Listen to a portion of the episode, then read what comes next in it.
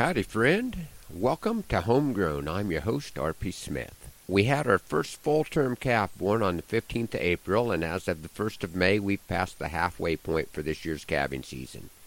We used to take it for granted that our calving season would proceed this way, but the last several years have not worked out so well.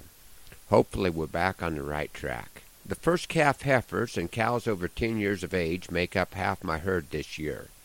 The entire herd is in one group, and I cannot really say the heifers are making me work any harder than the old cows are.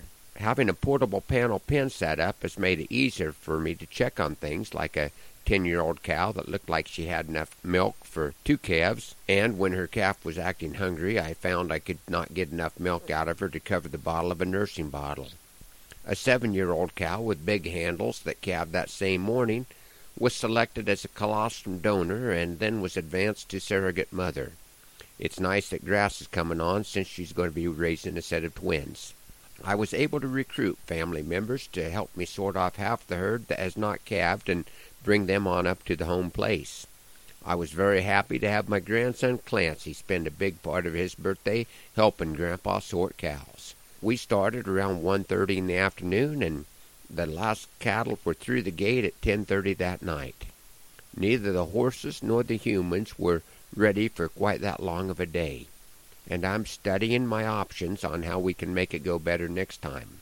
I'd like to think that Clancy will always remember his sixth birthday, but I'm wondering if my seeming lack of childhood memories might be a conditioned response that has allowed me to take a licking and keep on taking these many years later. I'm thankful that the Lord kept all four generations that were involved in the drive safe all the way through it. I've had a couple of ten year old cows calve that I could not remember ever having much interaction with, which means they have either done their job well enough to never require extra help from me and should be considered the top cows in the herd, or I am back to considering suppressed memories as a defense mechanism or early onset dementia and to be honest, it wouldn't be all that early. Either way, it seems like a good day to revisit one that I call the Heifer Poem. I like raising my own replacements. Guess it's in my veins. Though they are long on energy and often short on brains, when I ride the yearling pasture they always come to see. And I know it's not affection, just curiosity. Then they'll probably break and run, could take out a fence. When it's done with such enthusiasm, there's a kind of innocence. Calving time's the greatest. I can't tell you just why. There's something about a brand new pair that's mighty pleasing to the eye. Now we will get acquainted. The way they stay their best with me is for them to try and maintain their anonymity, because familiarity breeds contempt. Now that's a mouth of true. The old boy that coined that phrase must have run some old cows too, because my old cows are all guilty, proven beyond a doubt. When they clean my plow or take my horse, I want to clear 'em out. Bad bags and other maladies, where did things all go wrong?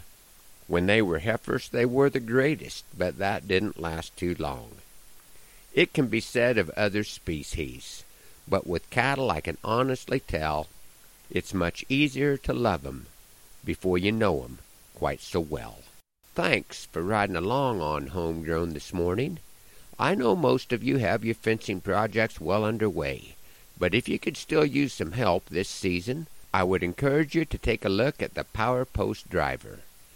Find more at powerpostdriver.com. They are the driving force in fencing.